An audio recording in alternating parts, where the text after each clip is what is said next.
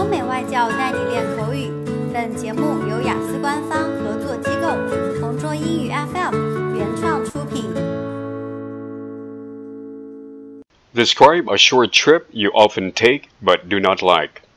You should say where you go, when you go there, why you go there, and explain why you do not like the trip. This may sound weird, but my commute to and from my home is really an annoying one, especially during the rush hours. The journey should be short, since the distance is not that far. But due to the traffic congestion, it's so close yet so far. Every weekday, I have to endure the morning rush.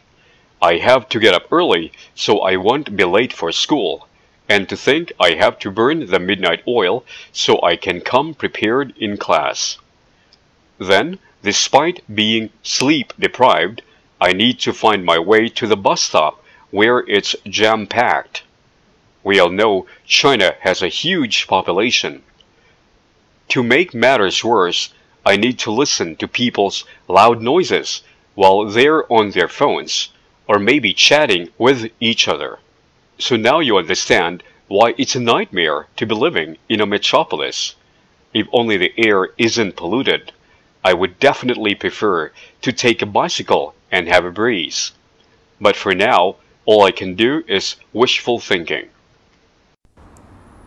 OK，今天的 Part Two 口语话题到此结束。